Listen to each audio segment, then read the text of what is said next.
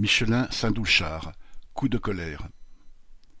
Vendredi 17 mars, à sept heures du matin, un mail de la banque Natixis informait les travailleurs de l'usine Michelin de Saint-Doulchard, près de Bourges, qui compte environ 600 travailleurs, que la prime d'intéressement était cette année d'environ 800 euros, alors qu'elle était de 2000 euros l'an dernier.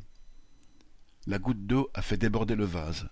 À neuf heures, un groupe de travailleurs est parti d'un atelier et a fait le tour de toute l'usine et c'est à quatre-vingt-dix, devant les bureaux de la direction, qu'ils ont tenu leur première assemblée et voté la revendication. Mille deux cents euros nets pour tout le monde pour compenser le manque à gagner. Et cela tout de suite. Des réflexions ont fusé. Citation, Michelin fait des milliards de bénéfices sur notre dos. On n'est pas responsable de leurs problèmes de production. L'inflation est à 15%. On veut le pognon sur la paye de mars. La grève a été maintenue jusqu'à treize heures pour faire la jonction avec l'équipe d'après-midi qui a immédiatement débrayé. Au total, avec l'équipe de nuit et celle du week-end, plus de deux cent cinquante travailleurs ont débrayé. Pour essayer de calmer la colère, la direction a proposé de trouver les solutions et de payer en partie les heures de grève.